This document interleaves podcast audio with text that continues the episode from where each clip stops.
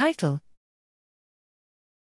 Sepsis transcriptomic trajectory and phenotypic correlation using time series gene expression from childhood meningococcal infection. Abstract Sepsis remains a leading cause of in hospital morbidity and mortality.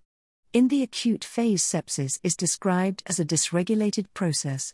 The objective was to track temporal transcriptomic changes in infants with meningococcal disease, MSS. Therefore, Two datasets underwent secondary analysis using temporal transcriptomic data.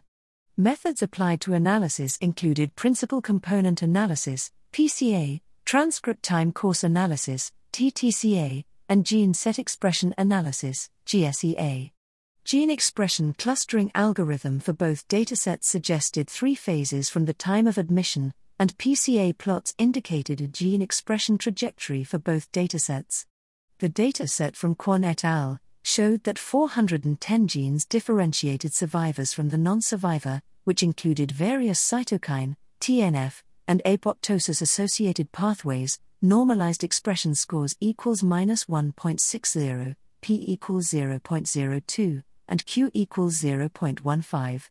Additionally, GSEA demonstrated gene sets significantly associated with disease severity. The genes for the cytokines CLC, HFE, HLA-F, NLRP3, and TNFRSF1b were significant.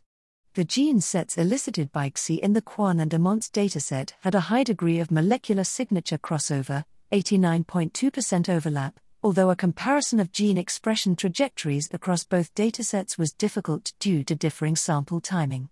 Transcriptomic analysis demonstrated temporal trajectories in MSS related gene expression. Larger studies using transcriptome expression are required could enhance the understanding of sepsis pathogenesis, improving prognostication and enable the development of precision therapies.